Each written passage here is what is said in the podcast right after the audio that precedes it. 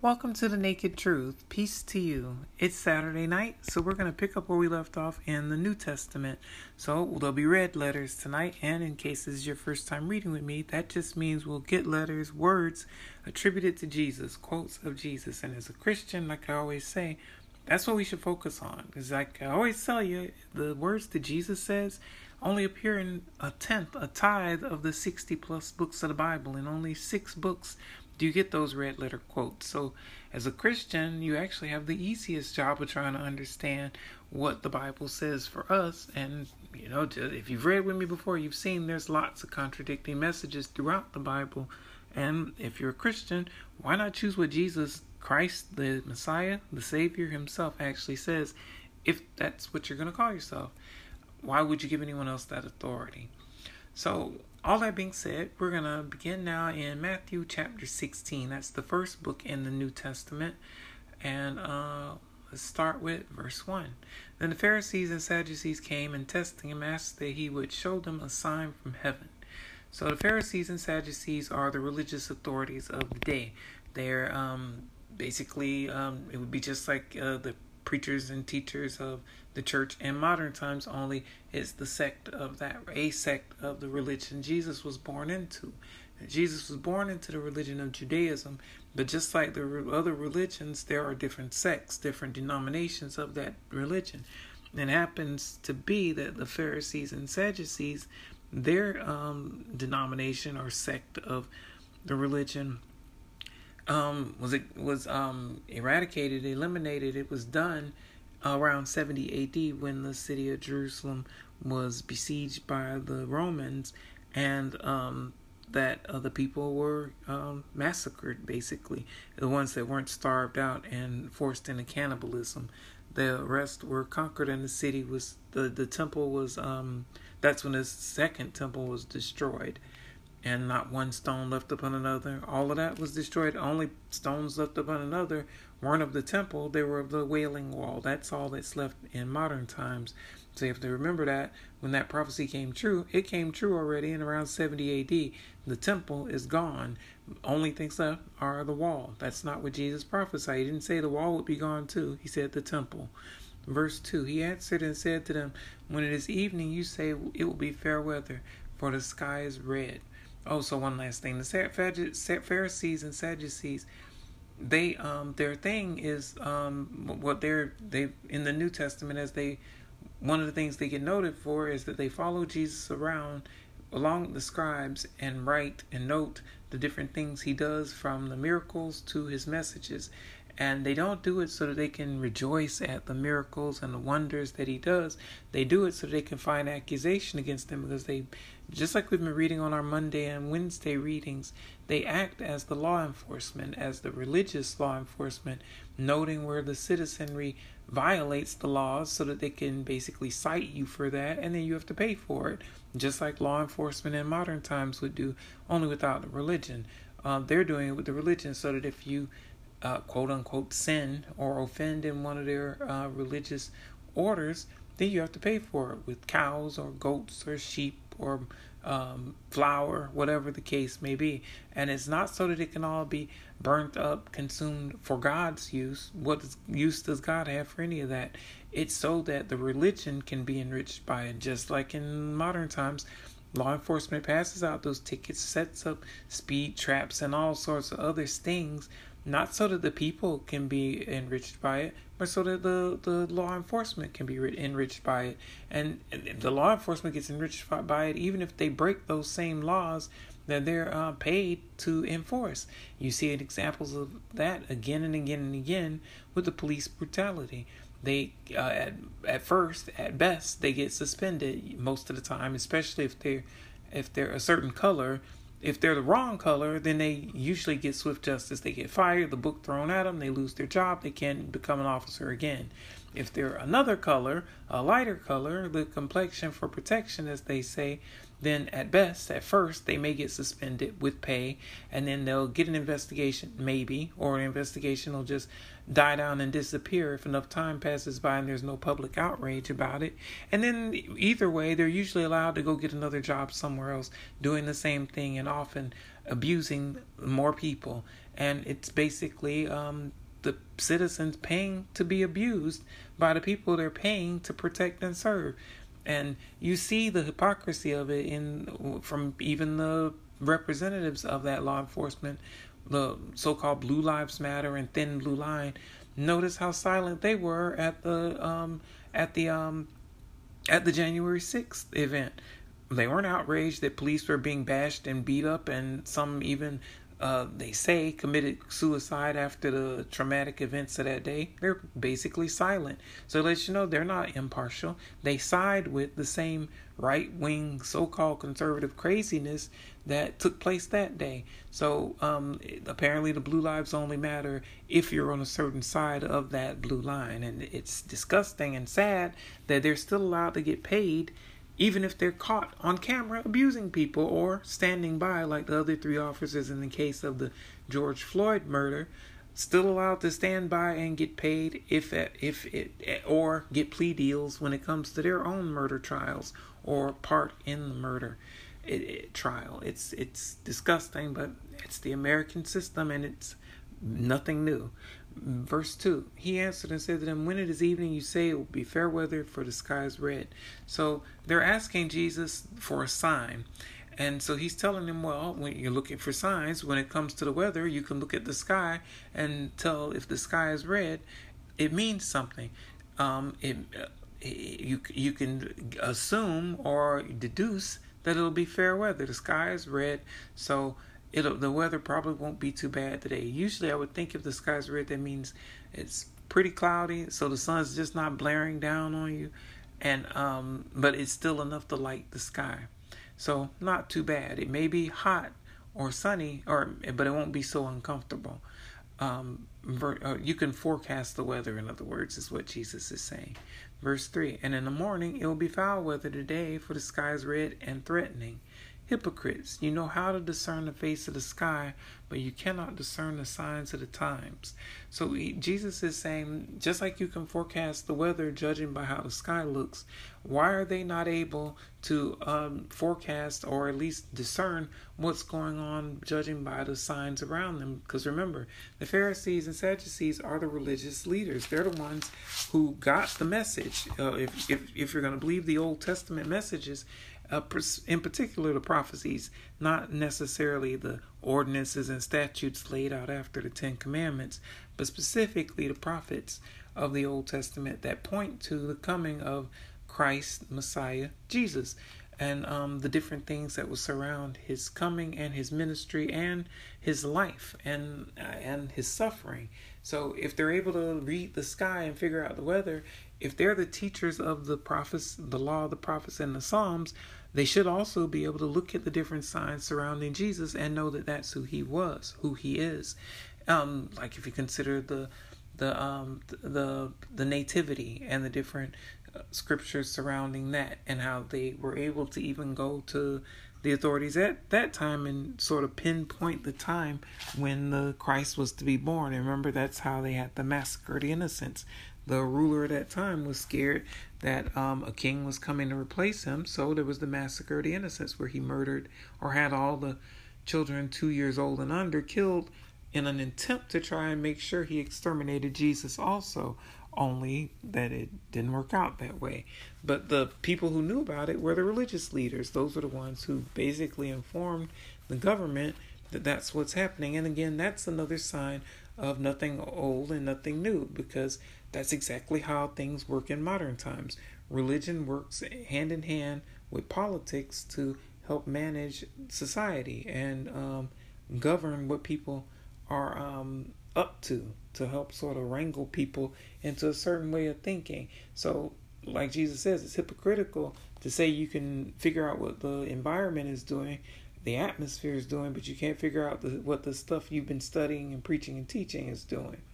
Verse 4 A wicked and adulterous generation seeks after a sign, and no sign shall be given to it except the sign of the prophet Jonah. And he left them and departed. So Jesus is saying it's wicked and adulterous, not so much sexual adultery, but unfaithful. It's unfaithful and wicked for them to um, ask for a sign when they they are supposedly preaching and teaching all the different signs that would um, uh, be a prelude to the Messiah's entrance into the world and basically his uh, the his ministry, Jesus's ministry. So it's hypocritical for them to be that way, and it's adulterous. And it's unfaithful to expect signs when you're not even being faithful to what it is you are supposedly out professing as your truth. And then notice Jesus also cites Jonah. So Jonah is, if you've ever heard the Jonah and the whale, it's that same Jonah who, in the narrative, gets swallowed up by a whale for three days, and then gets vomited out. And he, it happens to him because he refuses to do go on the ministry that um, the Lord in the Old Testament gives him to go on. So instead of doing that, he decides to do something else. He didn't want, he chose not to. But in choosing not to, he faced a whole lot of trouble for choosing not to until he relented and changed his mind and then went on the ministry um, like he was ordered to in the first place. Um, it's that same Jonah. But the thing about that is the story of Jonah may or may not be accurate as far as getting swallowed up by a whale for three days. But the fact that Jesus mentions it doesn't mean that he's saying it actually happened in the, um, at all. He may just be referencing it as something that's known in pop culture, the same way you may reference Alice in Wonderland in modern times or Superman. That doesn't mean they we believe they actually existed. They're just known in popular culture so that if someone references them, you know who they are. So I think that may be what Jesus is doing there, and that's um, whether Jonah existed or not. He's referring back to that because they all know, or not all, but they know the narrative of Jonah and the three days he spent in um, that story, and and it's in the book of Jonah, also in the Bible in the Old Testament. God willing, we'll get to it on our Monday, Wednesday readings at some point.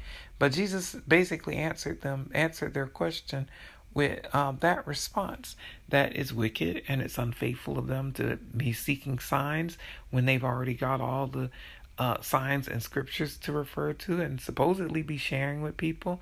And then he lets them know the only sign they're going to get from then on at that point is the same sign that Jonah did the three days um, basically in death because he's in the heart of some animal. Um, the great fish is I said whale, but it says it's the if you it it reads a giant fish or something like that, not necessarily a whale. Um, and let me see, was there something else about that I was going to say? Um, oh, so in that sort of a reference to Jesus's three days in the heart of the earth, he goes into it further in other, uh, in another in other gospels um, but basically referring to the time he'll spend in the grave after his crucifixion and before the resurrection.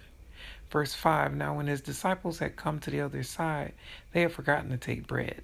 So, Jesus is on the move, and the disciples are with them because remember, he left them and departed, left the Pharisees and Sadducees and went on his way. And the disciples are with them, and but they forgot to take bread with them for the journey. Verse 6 Then Jesus said to them, Take heed and beware of the leaven of the Pharisees and the Sadducees. So Jesus is warning them, letting them know there's something you need to look out for, and that's the leaven of the Pharisees and Sadducees. Leaven is the same thing as you would use in cooking. Um, with um, it can be yeast, it can be baking powder, it can be baking soda, it can be salt, it can be egg whites beaten, it can be lots of different things that you use to make something rise. And it doesn't take very much of it, just a little bit compared to the rest of the recipe.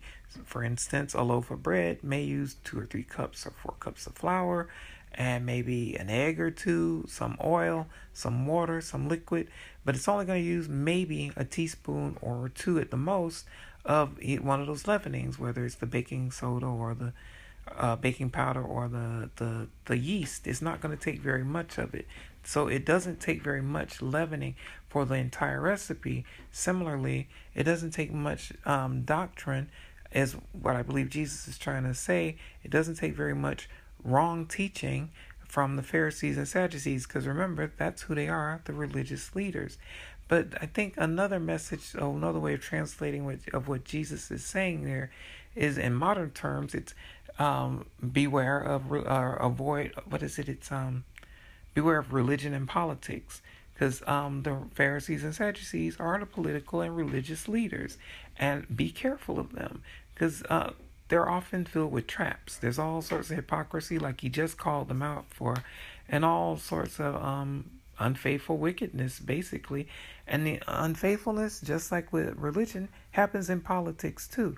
You see, America, for instance, it claims to be a God fearing Christian nation, while at the same time it says there's a separation of church and state and that the government will not have any official, establish any official religion. How can those two things be true? They can't be true. They're mutually exclusive, and yet that's the hypocrisy that is the American system, where you stand up and say the Pledge of Allegiance and um, one nation under God and uh, liberty and justice for all, when none of those things are actual ideals that the government lives up to at all. They just use them when it's convenient, when it's convenient to oppress someone, use it when it's convenient for abortion rights, as you see right now. But this isn't the first time you see it in history, eh, although they try to suppress the history of America because much of it is wicked and hypocritical.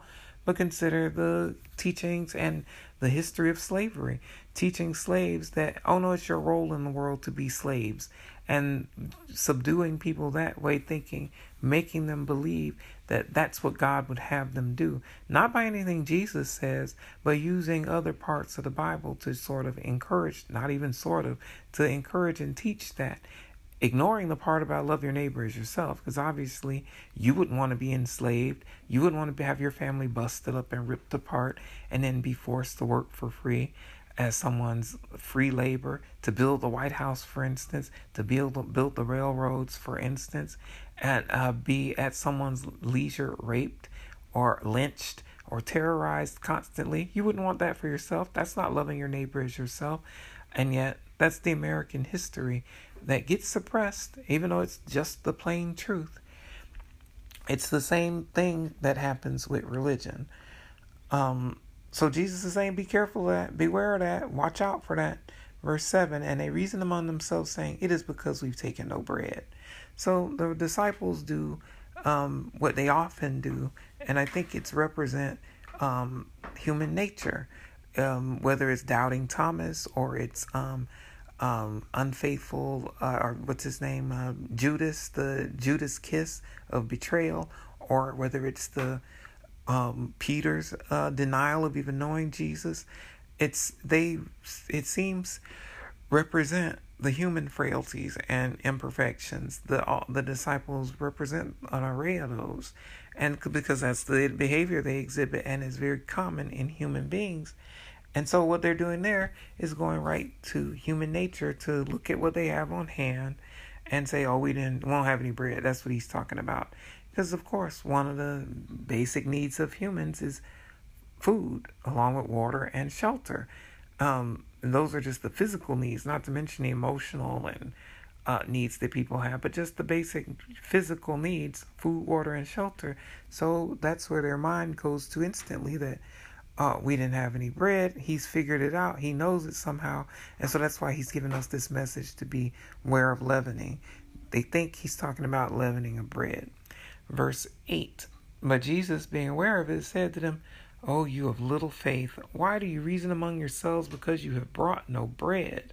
So Jesus perceives it in them uh, whether he overheard it or whether they came and whispered it or came and told him about it, he knows that that's what their what their focus is, and that their focus is in the, and on the wrong thing. So he admonishes them by letting them know it's unfaithful to let your mind instantly go to the human side of things because you're supposed to be faithful and not just in a, a, a spiritual sense but faithful in a like you'd be faithful in a relationship. You're supposed to be heart set on on what Jesus has to say. So why would Jesus worry about if you have enough bread or not when they've seen him take what they have on hand not be enough and seen him multiply it so that it's enough and enough left for leftovers uh, for masses of people, thousands and thousands of people. So you can imagine there's probably some disappointment in what Jesus is telling them that uh, when he's saying they have little faith and uh, wondering why are you worried about bread verse 9 do you not yet understand or remember the five loaves of the of the 5000 and how many baskets you took up so Jesus is reminding them, or at least bringing it, uh, bringing it up to them, that um okay, you didn't have enough bread before, and that didn't stop things. That didn't stop the train from rolling. And he's asking them, do they not understand? As in, um, in case you in case you do remember, maybe you just didn't understand what that miracle about feeding the masses was, or maybe you do understand and you just forgot. Jesus is covering both bases, like uh, whether you don't understand or whether you don't remember. Let me remind you and refresh your memory when you didn't have enough bread before. Verse 10 Nor the seven loaves of the four thousand, how many large baskets you took up. So not only did it happen once where they had a mass of multitude of people following them, and the people needed food and they didn't have enough, and yet Jesus was able to make it enough miraculously or supernaturally. It happened more than once, where thousands and thousands of people, and according to the count, the count of people um, in the narrative, that's just the men that were counted, not even in counting the women and children. And yet Jesus was able to feed them all. The disciples witnessed it because they helped, they counted up what they had on hand in the first place and knew they didn't have enough. And they knew what they did was come to Jesus, and he made it enough and enough to spare. So they witnessed it, they know these things. So he's wondering, well, is it that you don't remember or is it that you didn't understand? What is the case? Whatever the case is, it's showing that you have very little faith. Verse 11 How is it you do not understand that I did not speak to you concerning bread? But to beware of the leaven of the Pharisees and Sadducees. So Jesus is making it clear. He's not talking about bread that you physically eat. He's not talking about the scraps of bread that were left over. He's not talking about the baskets full of leftover bread. He's not talking about physical bread at all. He's talking about the faith. He's talking about the doctrine. He's talking about what's being preached and taught and believed as truth and gospel and that it's not all gospel truth, even if it's there in the Bible. It's another message for us, like I've said before. Everything in the Bible is not a Christian message. All of the Bible may be inspired by God, but all the words in the Bible are not God's words. Otherwise, there wouldn't be so many contradictions. I would think there wouldn't be any contradictions if they're um, truly from the source of perfection known as God. Why would there be a contradiction? Why would there be changes? Why would the food laws, for instance, change again and again and again? Why would the command for, uh, for instance, the statute or ordinance in the Old Testament about men lying with other men, as in having sex with or sleeping with other men, be one way in one verse, and then come along in the Gospels, and Jesus says, no, that's not the case at all, and lets us know that that's not the case at all. It wouldn't be that, it couldn't be from the same source of everlasting truth in both places because an everlasting truth wouldn't change. Um, so he's letting them know what they're believing uh, or what they're what they're what they're focusing on is the wrong thing, and he's not talking about bread you eat. He's or leaven that you use to make that bread. He's talking about the doctrines that people embrace, the tiny little teachings that people use to go about their daily life that end up taking over the whole loaf, that end up taking over their whole lives. Even if it's, in the case of bread, it's that little bit of leaven. In the case of our spiritual walks, our belief systems, it's a little bit of false teaching or a little bit of truth. The little bit of truth, the little bit of truth that you pick up prayerfully here on the Naked Truth or wherever else you may find it. Hopefully, it permeates the rest of your life. It permeates the whole loaf and makes the whole thing rise. But in the same way, truth can do that, lies and false teaching can absolutely do the same thing too. Bad religion can do the same thing too. And Jesus is letting us know beware of that. Beware of picking up that little bit of false teaching, that little bit of a lie, that little bit of bad doctrine, and letting it take over your whole loaf, take over your whole existence, because there's a danger of it doing that. It's just as one more example before we move on.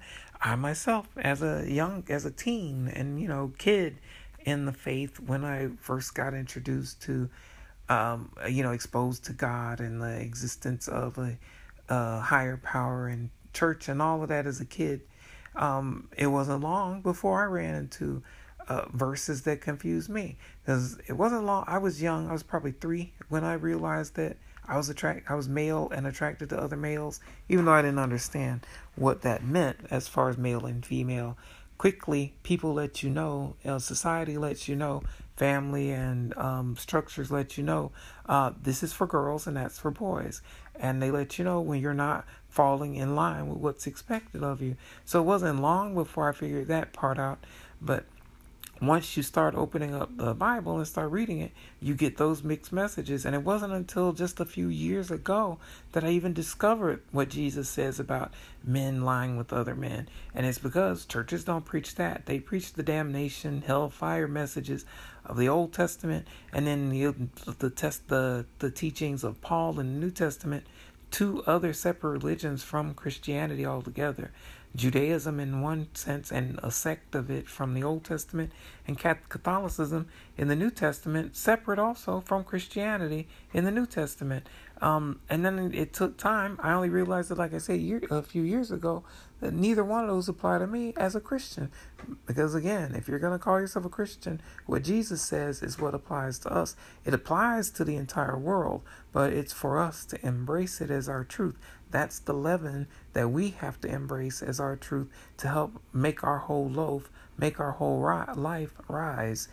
Um, uh, so it it's easy to let that false teaching take over your whole existence. It almost drove me to suicide more than once, thinking, well, what's the point of trying to be good if the Bible tells you you're going to end up in hell either way just because of who you love, um, as far as the males um, lying with other males. And that was before I even was sexually active that I believed that that was the case because it's what was told me in most every church, any place I'd been to. Not all of them, but most of them. And even when you turn it on TV, it's what most of the televangelists will tell you that that's the case, even though that's not what Jesus says at all.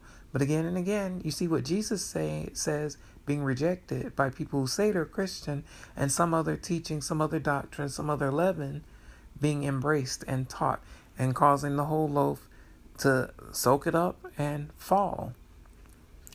Verse 12 Then they understood that he did not tell them to beware of the leaven of bread, but of the doctrine of the Pharisees and Sadducees. So the it's the disciples get it there that okay, he's not talking about bread that you bake. He's talking about our existence. He's talking about our belief system and being careful of what you include in that recipe as what you believe to be gospel truth or from God truth. Be careful because there are lies out there, and if you embrace a lie, it can easily spread and contaminate the whole loaf. Verse 13 When Jesus came into the region of Caesarea Philippi, he asked his disciples, saying, Who do men say that I, the Son of Man, am? So, this is one of the rare instances where Jesus not only refers to himself as the Son of Man, but makes it clear when he says Son of Man, he's talking about himself. And the way that I understand Son of Man, what it means is um, he's saying Son, and it's capitalized, so he lets us know he's talking about the Son of God, of meaning from, and man, humanity. So he's letting us know he's God's Son in um, coming through the form of humanity, of humans, not um, the spiritual existence, but his human form. Um, um, like Venus de Milos, is Venus of Milo or Miles, wherever that's from, or um, uh, Joan of Arc. So it's Joan from that area she's from. It's the same thing. He's saying son of God, of man, of humans, of humanity. And so this is one of the rare instances where he lets us know when he says son of man, he's talking about himself. He's saying it in third person, but he's talking about himself.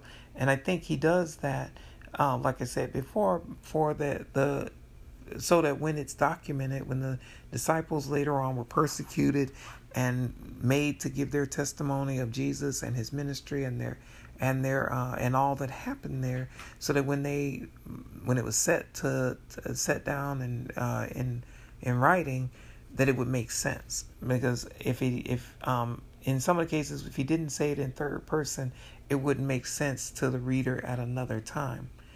Verse fourteen. So they said some say John the Baptist, some Elijah, and others Jeremiah or one of the prophets. So Jesus asked, Jesus asked them, Who do people think or say he is? The disciples say that or respond by saying they believe that you're either John the Baptist, that's Jesus' cousin who actually baptized Jesus and then ended up executed for his um, words against the government. Elijah, that's an Old Testament prophet who also was persecuted by the government at the time of his teachings. And a prophet, just in case you don't know, is basically someone according someone who gets a message, a divine message, and shares it with the people, and that's sort of their mission to hear what it is God says and share it with the people. That's basically what a prophet is. It's not quite the same thing as predicting things. It's more like being able to have foreknowledge of things that are going to happen and share them with people so that they'll they have it as a warning basically that okay if you continue down that road that path that's what lies ahead for you so you have a chance to repent before you get there and change your ways um, so elijah is one of those one more thing about elijah he's one of he's the one if i remember right yeah it is elijah not elisha elijah came first if i remember right if you um if you read the Old Testament and like I said, God willing, we'll get to that point in the gospel in the Bible in our Monday and Wednesday readings. I mean, where we'll read about Elijah. He's the one who was carried away in what we'd call in modern terms a UFO. And I know it sounds crazy, but it's right there in writing. You can, I mean, in the Bible, you can see it for yourself. He's swept away in a fiery chariot, as it's described in the Old Testament, and flown up out of here. And then not only that about Elijah, in the New Testament, Jesus says um, that he's an example of what we'd call in modern terms reincarnation. Because in the Old Testament, he's carried away in that vessel, and then he appears again in the New Testament, and Jesus even says that John the Baptist is Elijah. Uh, he and some in some of the Gospels, or at least in one of the Gospels, he says he he's in the spirit and power of Elijah. But in another gospel, Jesus makes it clear that if we're willing willing to receive it, and that's a contingency, if we're willing to receive it. That means some people won't. And that's straight from Jesus' mouth. But if you're willing to receive it, he is Elijah who is to come, letting us know that's reincarnation. That Elijah went away at one point hundreds, if not thousands, of years before Jesus and John the Baptist made their human appearance um, on earth, but that John the Baptist is that reincarnation of Elijah. It always makes me think of the movie. It's an older movie, but it's a great movie. It's a classic 2001 Space Odyssey, where you see the um, person going through life, then going into space, which actually, when you, like we've talked about before, and even science says if you travel into space, you actually start to travel through time, whether backward in time or forward in time, generally backwards in time. If you, especially once you leave the orbit of the Earth, and this is a whole other topic, um, but, and it's, you know, it's higher thinking than I'm, you know, than I can go into depth explaining, but in a simple sense, the world, the earth, orbits the sun. That's pretty basic. And that's how we measure time by minutes, days, hours, years. Um, so if you leave the orbit of the sun, you're no longer measuring time the same way because you're not orbiting the sun. So it, very basically, that's one way you can escape or ch- travel through time. So uh, in in the movie 2001: Space Odyssey, I'd highly recommend it. It's very long, but it's an excellent movie.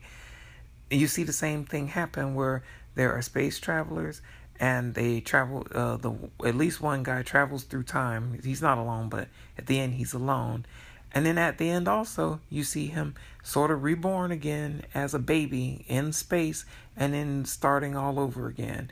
Um, after he's already aged um, uh, beyond like a day or two. He starts out one age and then by traveling through that time ends up ancient and then next thing you know he's an infant starting all over again it's it's um incredible movie but um it gives it's what i think of here when you think of elijah and him uh, taken off in a vessel and then coming again as john the baptist um and reincarnation and that whole idea. Um, so anyway, that's who those two are, and then and Jeremiah is another prophet mentioned in the Old Testament, and so they're saying the disciples answer Jesus that that's who the people believe Jesus is, one of those different um, um, prophets or uh, characters um, in the in the grand scheme of things. So verse 15, he said to them, "But who do you say that I am?" So Jesus heard from the disciples who the people think he is, and now he's asking the disciples who've walked with him, taught with him, and journeyed with him through his ministry so far, who do they say that he is? Verse 16 Simon Peter answered and said, You are the Christ, the Son of the living God. So Peter is the same Peter who um, who um, at one point is said to get the keys to the kingdom of God. And some religions will translate that as he's at the doorway to heaven, and and um, that's who you'll run into, Saint Peter, when you die before you um, make it in heaven. But I don't think that's what Jesus meant by that at all. I think what he says, the keys, he's saying the uh, the elements of understanding what it means to make it to heaven, the gospel truth that those are the keys to understand what the path is about and what salvation is actually about, not what religion will teach you, but the actual key ideas of understanding what actual truth from God, as told by Jesus, truly is. Um, so it's that same Peter who also, by the way, like I said, ends up denying that he even knows Jesus, not once, not twice, but three times just before the crucifixion at one of Jesus' darkest hours as far as his human ministry goes. In his darkest hour, one of his closest companions, Simon Peter, denies that he even knows him. And Jesus doesn't even hold that against him. He restores him once he's, according to the narrative in our faith, crucified and resurrected. He uh, restores Peter um, and gives him a chance to admit and confess his love for Christ three times, sort of counteracting the words that he'd said when he denied even knowing him. And that goes into the idea that I've said, mentioned again and again when we've read the um, Through the Naked Truth, where you have to be careful what it is you actually say. You can read it as it's written, but if you're reading it aloud, even to yourself, I'd be careful with the things you say. Because, like it says in Matthew 12 37, uh, it's by your words you'll be justified, and by your words you'll be condemned. You may condemn yourself even reading things out loud or even saying your own thoughts out loud um, by manifesting them through the power, the energy that you put into it by voicing it, by saying it.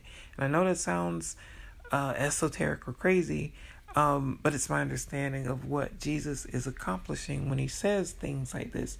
So um, it's that same Peter, and Peter's saying now that he believes Jesus is the Savior. That's what Christ or the Anointed One, the one who's prophesied in the scriptures that the Pharisees and Sadducees uh, were supposedly believing and sharing. Peter's letting him know he believes that's him. That's who Jesus is, and uh, all and in other words, the Son of the living God, the Son of Man, the Son of God in the form of a man. Verse 17 Jesus answered and said to him, Blessed are you, Simon Barjona, for flesh and blood has not revealed this to you, but my Father who is in heaven. So Jesus here is saying, Well, God bless you, Peter, for um, what you just said. He's saying because you didn't say that on your own understanding of your own mind, of your own um, thoughts. Instead, it's higher power, the God power of God revealing that to you.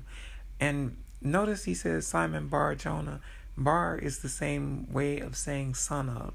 When they um like a bar mitzvah, it's the son that it's talking about, or as a Beth mitzvah, if I remember right, if I'm pronouncing it right, forgive me if I'm not. It's talking about a daughter. Uh, so he's saying Simon, son of Jonah. When he says that, and Jonah is the same translation of I think John, when it um when it um um depending on the language.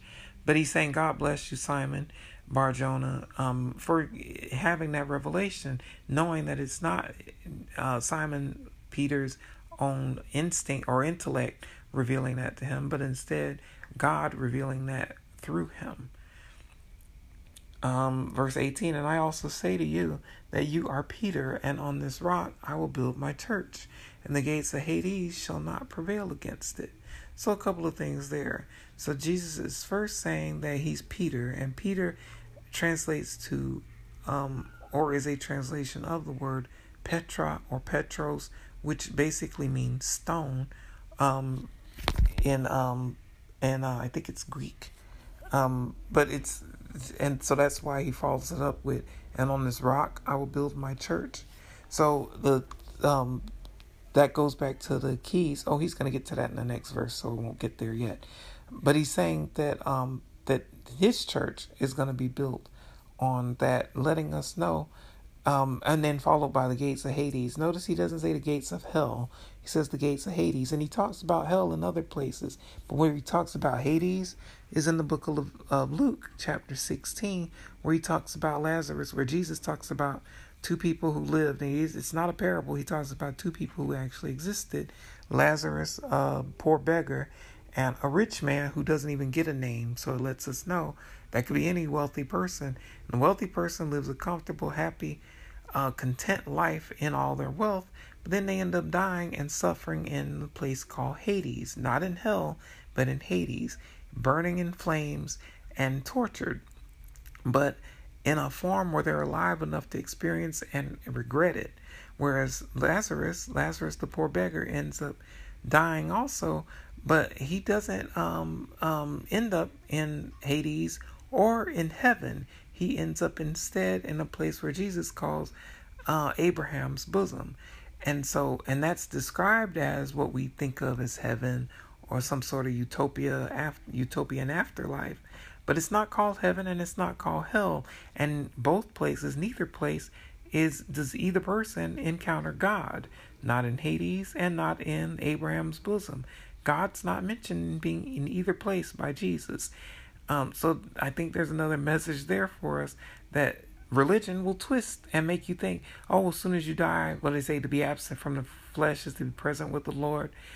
That's what one religion in the Bible says. That's what it says in the Catholic religion. That's not what Jesus says. And again, if you're a Christian, are you supposed to go by what Jesus says? Because who would know better than Jesus what's happening in the big picture of things, especially for us Christians? Um, and then they'll tell you, oh, well, you're going to hell. Well, that's not what Jesus says either. He says Hades. So Jesus is letting us know the gates of those places won't, of that fiery, tormenting, place of paying you back for all the evil you did won't be enough to prevail against the righteousness of what Jesus has to say, his church, the actual church. And I say that because um, Jesus warns us and warned the disciples that uh, after he's gone, people will come along and saying, Oh, I'm the Christ, or look here or look there, and letting them know that's not the case. Um, that's not Jesus. That's not the Christ.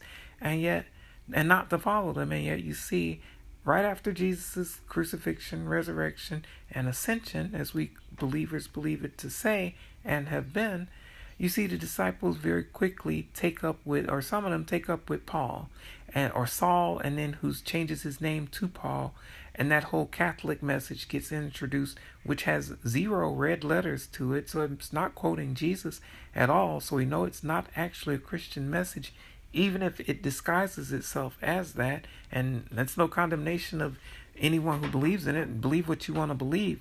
But if you're going to try and get to the truth, then the truth is none of that is a Christian message because it doesn't align with what Jesus says. It aligns with what Jesus prophesied that other people will come along saying they're Christ, saying their Christian message, and it's not Christian at all. And he warns us not to take up with it, and yet the disciples do exactly that, including Peter at some point takes up with that message and adopts that religion. And again, it has nothing, it's not based on anything Jesus said at all. Remember, Paul slash Saul was not one of the disciples. And according to the narratives in the gospel, he never even met Jesus during his ministry. Um, so believe what you want to believe, but it aligns with what Jesus says. And it's unfortunate if uh, that Peter, even though he made it to this point in the ministry, seems to have backslid with as far as holding on to what it is Jesus actually has to say. Verse 19, and I will give you the keys of the kingdom of heaven, and whatever you bind on earth will be bound in heaven, and whatever you loose on earth will be loosed in heaven. So that's the keys of the kingdom part that I was talking about. I didn't realize it was going to be in this reading. But that's uh, so I don't think he's saying, oh, so when people die, you'll go to heaven and St. Peter will either let you in or lock you out. That's not what he's saying at all. He's saying the keys as far as understanding, the leaven, the part that Christians, the world should know, but Christians should absolutely embrace as the keys to getting to heaven, to getting to the uh, utopian afterlife, if you want to think of it that way. And the part about binding on earth and being bound in heaven, I guess the best way I could understand that would be um, um, an example would be when Peter denies even knowing Jesus those three times. He denied Jesus three times here on earth, but and it sort of bound him by that. Because if you're saying you don't know Christ, then when you die, do you expect Christ to know you? If you confessed it with your mouth, I don't know him. I don't know him. I don't know him three times. Um, how can you expect him to know you? Or when you get to that point. So um, Jesus, I think when he's saying bound in heaven, means that when Peter denied knowing Jesus three times, he sort of bound himself that way also in the heavenly realm, in the supernatural realm. And that's why Jesus uh, gave was kind enough, compassionate enough, merciful enough to give him the opportunity to three times say that he loves him. I love him, I love him, and love him three times after the resurrection and after he appeared to the disciples, even though they still had doubts, even after all of that. So I think that's what the bound on earth, bound in heaven part is that Jesus is actually referring to there. Um, and in that sense, yes, Peter said those things and bound himself in the spiritual realm by saying he didn't know Jesus. But then he also loosed himself, thanks to Jesus giving him the chance those three times to loose those bonds of saying that he doesn't know Jesus and actually affirming the faith that he does know Jesus. He is a Christian. At least that's how I understand that verse. Verse 20 Then he commanded his disciples that they should tell no one that he was Jesus the Christ. So that seems strange that Jesus would ask them who they say he is, but then command them not to tell people that. But I think there's the reason behind that would be that it's not the time for that. It's uh, at this point Jesus is still um, on his ministry. He's still sharing it with them, and I think if they started doing that, then that would be grounds for the religious people who are following him around to more immediately arrest and lead to the crucifixion before it was actually time for that. Because remember, Jesus was crucified not for any wicked deed he did, did, but instead for the things he was saying. That's why he was tormented and killed. Same thing with John the Baptist, and the same thing with um with um well Elijah wasn't killed for it, but in the Old Testament, the prophets were often chased out of town, tormented and tormented and plagued by the religious people constantly on their backs, um, hassling them. And at one point, one of the Old Testament prophets even said, It's enough. He's had enough. He can't take it anymore, basically. And that, you know, what's the point in keep going on with this? Um, because it gets to be a bit much. You get hassled by it and hassled by it. And I don't claim to be a prophet, but I do know that I try to live by the things Jesus actually says, and in doing so, you do run into opposition. You run into it uh, in expected places like Bible thumpers who try to make the whole Bible make sense for their religious walk, even though there's contradictions. So you run into it in the churches, you run into it in family uh, who believe one thing, even though it's contradictory to what Jesus says, but they still embrace it as and say they're Christians, but deny what Jesus says. And then you run into it from non believers who don't believe anything at all. Um, so they think it's perfectly okay to, you know, be wicked and act wicked. Probably just like I thought at one point, what's the point if I'm not going to make it there anyway? Believing that. And so following down a wicked path, doing the wrong thing, thinking, well, what chance is there anyway? But then you also run into it from your from yourself sometimes, um, where the things you believe contradict what um, Jesus has to say, and you may believe them because they're what's been told you, so you embrace that. But then you also run into it in unexpected places like the beast. And if you've read with me before, you know what I the beast of Revelation, the 666, the WWW. I've run into it again and again and again with the naked truth seeming doing just this, just reading what it says and giving my understanding of it, I've been deplatformed from YouTube to Twitch without explanation, without warning, just all of a sudden, make it all the way through the gospel readings, and then suddenly I get blocked and the whole channel disappears, and you have to start again and again and again. This is probably the fourth or fifth time that we've done readings, and if you've read me before, you know this. So that's why another reason why I decided to post the readings, um, at least of the Gospels. They're on my platform, my website, hungtgirl.com slash spirit, if you want to read them there. So that just in case get plat- deplatformed again for no apparent reason, um, you can still see them read along with me and hear them there. Oh, and speaking of read along with me, I don't know if you've noticed here on this platform on Anchor, Spotify, now that they have video, video available on Anchor, you can actually scroll along with me. It's scrolling scripture. You can read along with me. Uh, the Gospels, where we posted them there. And the first one I posted now, or most recently, is the top 10, the Bible top 10. I highly recommend you read that if you're, uh, or, you know, check that video out. That reading out, it'll help give you an understanding of what we do here on Naked Truth and why I think it's important as Christians to um, know concerning the doctrine, just like Jesus says, uh, not just rightly divide, because all of the book is all of the Bible is not the Word of God, and not just cherry pick, because cherry picking would be refer to each specific religion. Cherry picking would be like if someone who is Jewish says, "Oh, I like this eye for an eye, but I don't like the tooth for a tooth."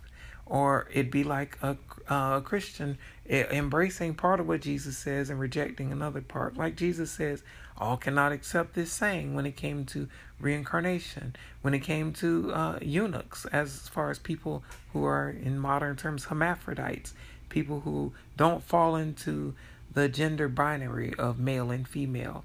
Jesus gave us teachings about us too, and Jesus lets us know all cannot accept this saying. So he knows already it's not going to be accepted by everyone. But that's what cherry picking is.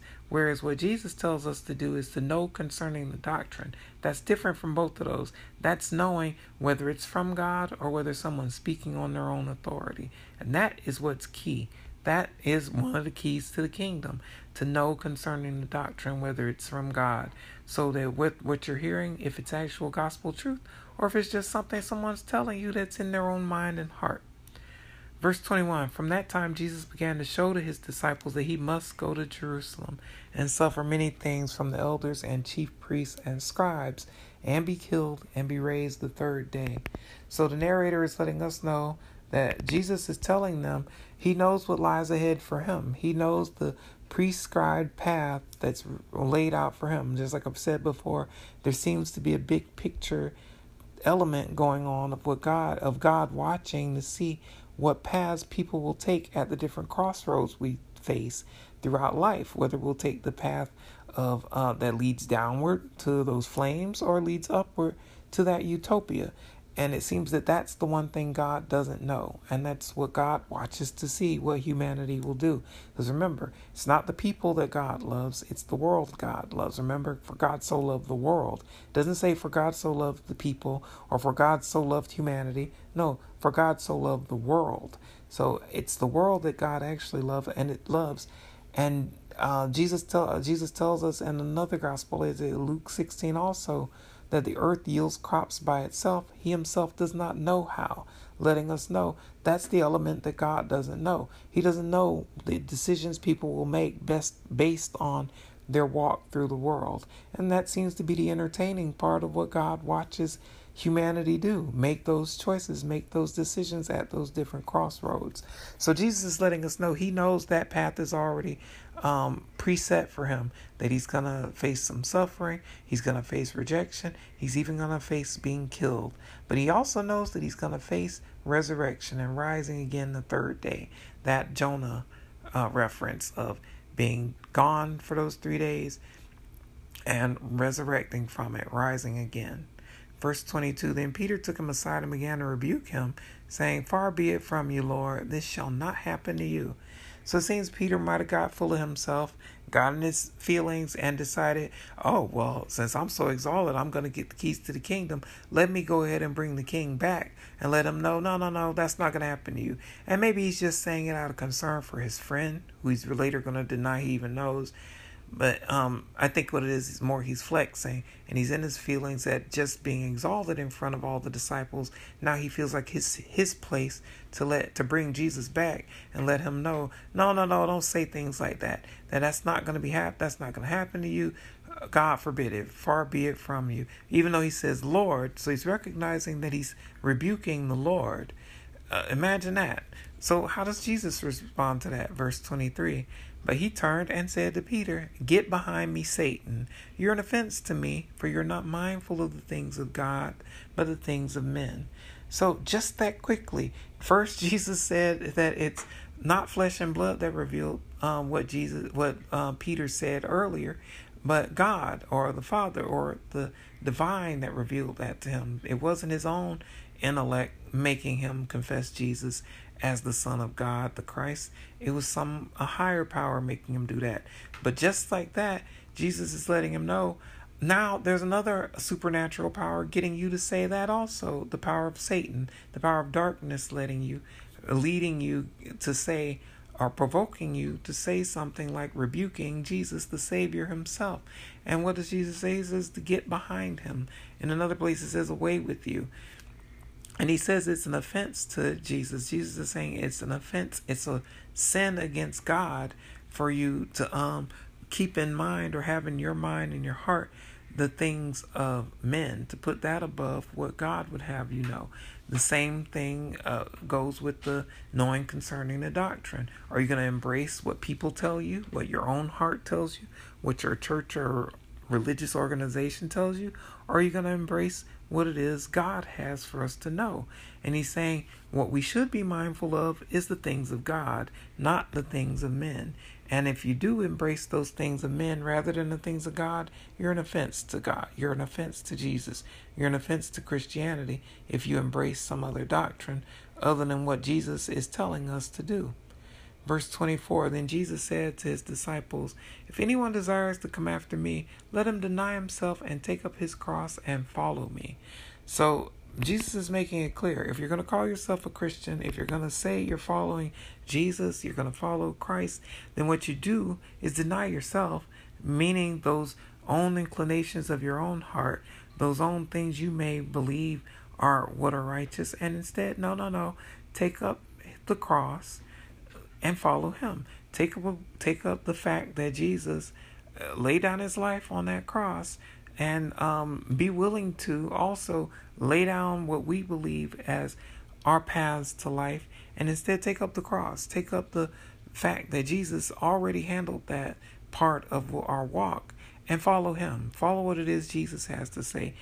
Embrace the red letters. Verse 25 For whoever desires to save his life will lose it. Whoever loses his life for my sake will say will find it. So Jesus is giving that message to us all, but directing it here to the disciples to let let us all know that you have a choice. You don't have to. You have that crossroad, crossroads where you can choose your life and to embrace that, like Peter is going to be an example of to save his life. Uh, when they ask him who he is just before the crucifixion, he's going to deny that he even knows Jesus to save his own life. And like I said, thankfully, Jesus gives him the chance to uh, rebuke himself in his own words and take those back and, um, you know, still be on the path. But we have the same choice where you can choose to believe whatever you want to believe, even if it contradicts Jesus. But don't think that embracing that is the same thing as embracing Christianity. It's not. And he's saying if you do do that, then you risk losing your life. You, uh, he's saying you lose your life if you do that. But if you put down your own belief system, put down what it is you may, uh, your own heart may tell you uh, is what is right and wrong, and instead choose to embrace what it is Jesus says, in that sense, you'll find it. You'll find your life in embracing what Jesus has to say rather than what it is your own heart may incline you to believe or whatever your religion may tell you to believe. Verse 26 For what profit is it to a man if he gains the whole world and loses his own soul? Or what will a man give in exchange for his soul?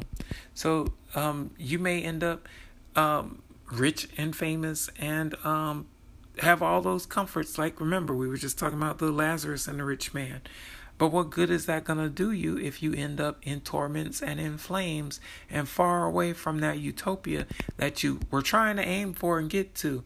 but won't get there because you chose to seek that out and while you walk the earth when you had life when you had blood uh, air in your lungs um, and then the hereafter meets you and you end up someplace burning So I think that's what Jesus is pointing to the different crossroads that we face, whether Christians or not, but particularly if we are Christians, the choices you have to either pursue financial gain or whatever else that it is you may choose to focus on and seek, or to choose uh, spiritual gain and higher, a higher, what higher um, but it's higher things. That's what it'd be like. Um, like Soul to Soul says, the power of higher things, and it's to to decide to seek that instead. Instead, it's a choice.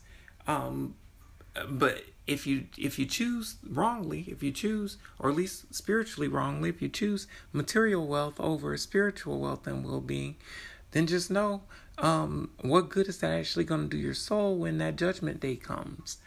Um, it's not going to save you you can't even take it with you. Verse 27 For the Son of Man will come in the glory of his Father with his angels, and then he will reward each according to his works. So Jesus has already let us know when he says Son of Man, he's talking about himself.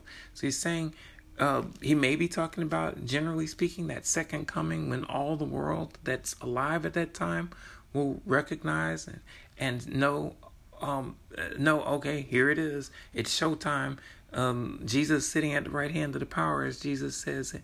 But he could also be talking about, and I believe he's also talking about the individual judgment days people meet as they pass on when they uh, when they uh, die. In other words, and again, it's not that they're going to necessarily be meeting God, but they are going to meet a judgment, and um, and not everyone's even going to meet that. Jesus makes it clear, John chapter five, if we're righteous, if we are Christian, if we follow what it is Jesus says, then we get to pass from ju- judgment and death into life.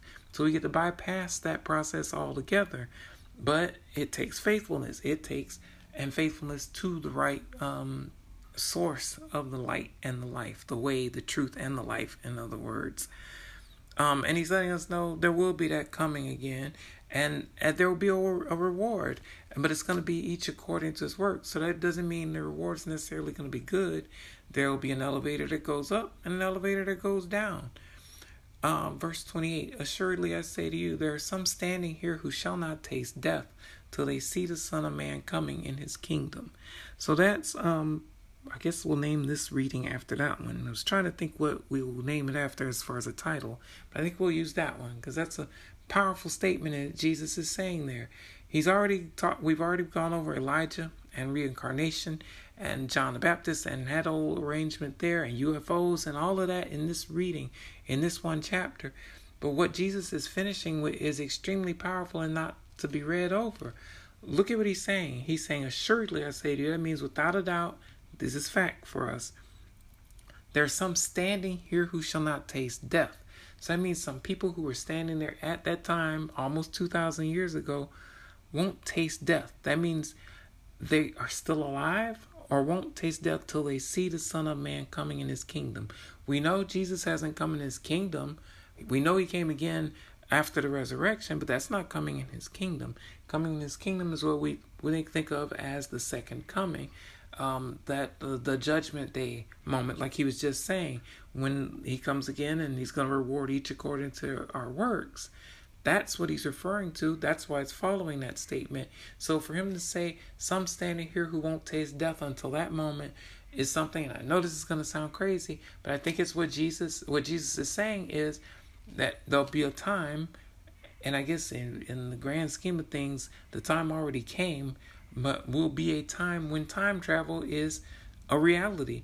That there are some people who, when time travel is uh, popularized or at least well uh, known or at least widely available to everyone, there'll be a time where people will travel back to that time of Jesus, probably to affirm their faith, but at the very least to even see or confirm if Jesus ever even existed. And I know this sounds crazy, but if you think about it, like I've said when we went over these readings before, mm, like I said before, I've been deplatformed before.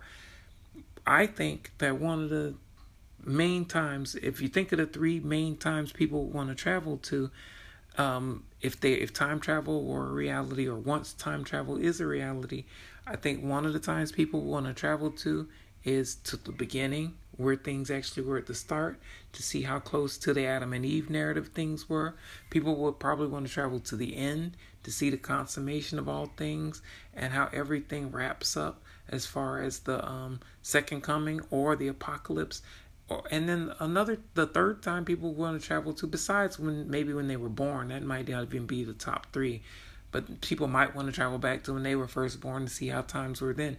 But I think the third major time that most people want to travel back to, um, and that's presuming backward is where people want to go to, would be the time of Jesus to see if Jesus actually existed and if he existed, did he do all those miracles? Did he heal all those people?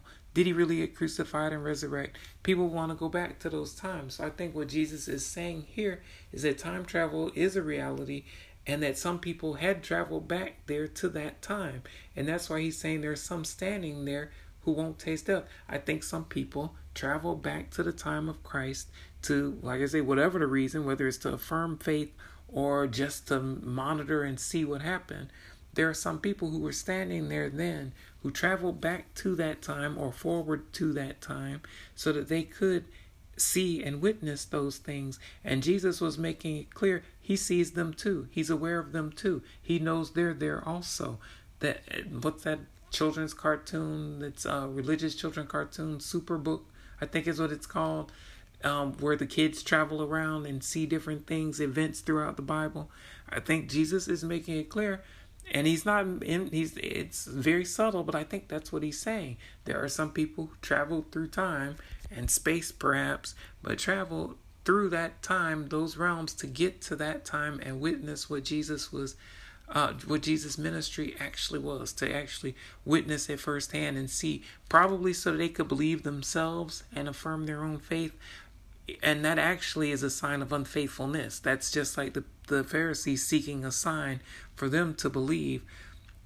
It's like Jesus said, it's wicked and adulterous to seek that sign, but um, because it shows that you're not actually faithful. It'd be no different than if you're married to someone and the sign you need to believe that they're faithful to you is to follow them around with a with a leash or to lock a chastity belt on them or chastity cage on them for males um, to believe that they're faithful to you and you keep the key.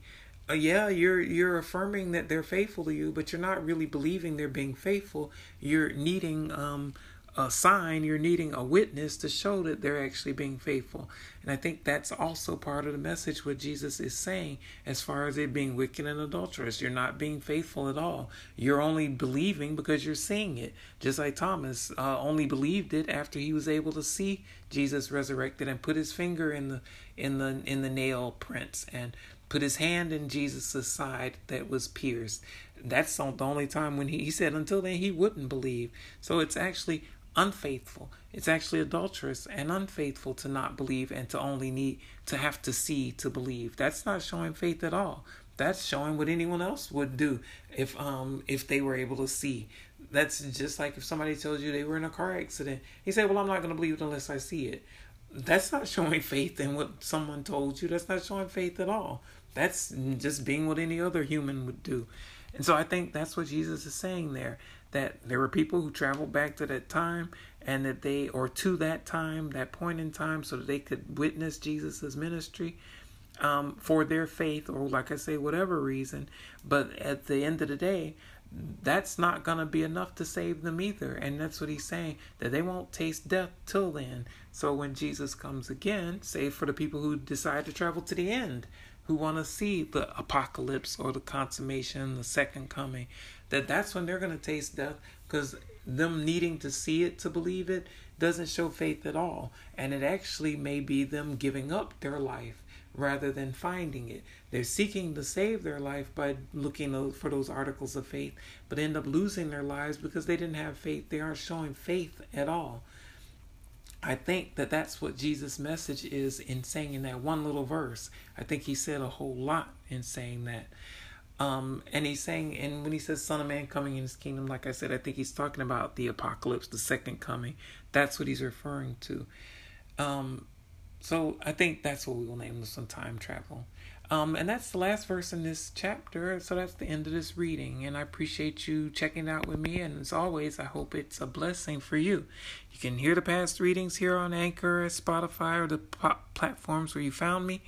Um, or you can go, if you're an adult, to my platform, hungtgirl.com, like I mentioned earlier, and click on the links body, mind, spirit, and soul to get to know me, your messenger, your humble messenger. Um, and click on the pictures. They're actually videos if you want to get to know me and some of my friends, and maybe even some of your friends. Feel free to make a donation. I appreciate it. Or enjoy the free content. I appreciate that too. And um, um, or get a subscription. Um, I don't have those available right now. I'm in the process of tweaking that. But um, any of that, or just enjoying the free content, are all appreciated. I thank you for that. God bless you for that and for joining me. And I hope you'll join me again. Stay safe, and I'll see you next time. Thanks again. Peace be with you.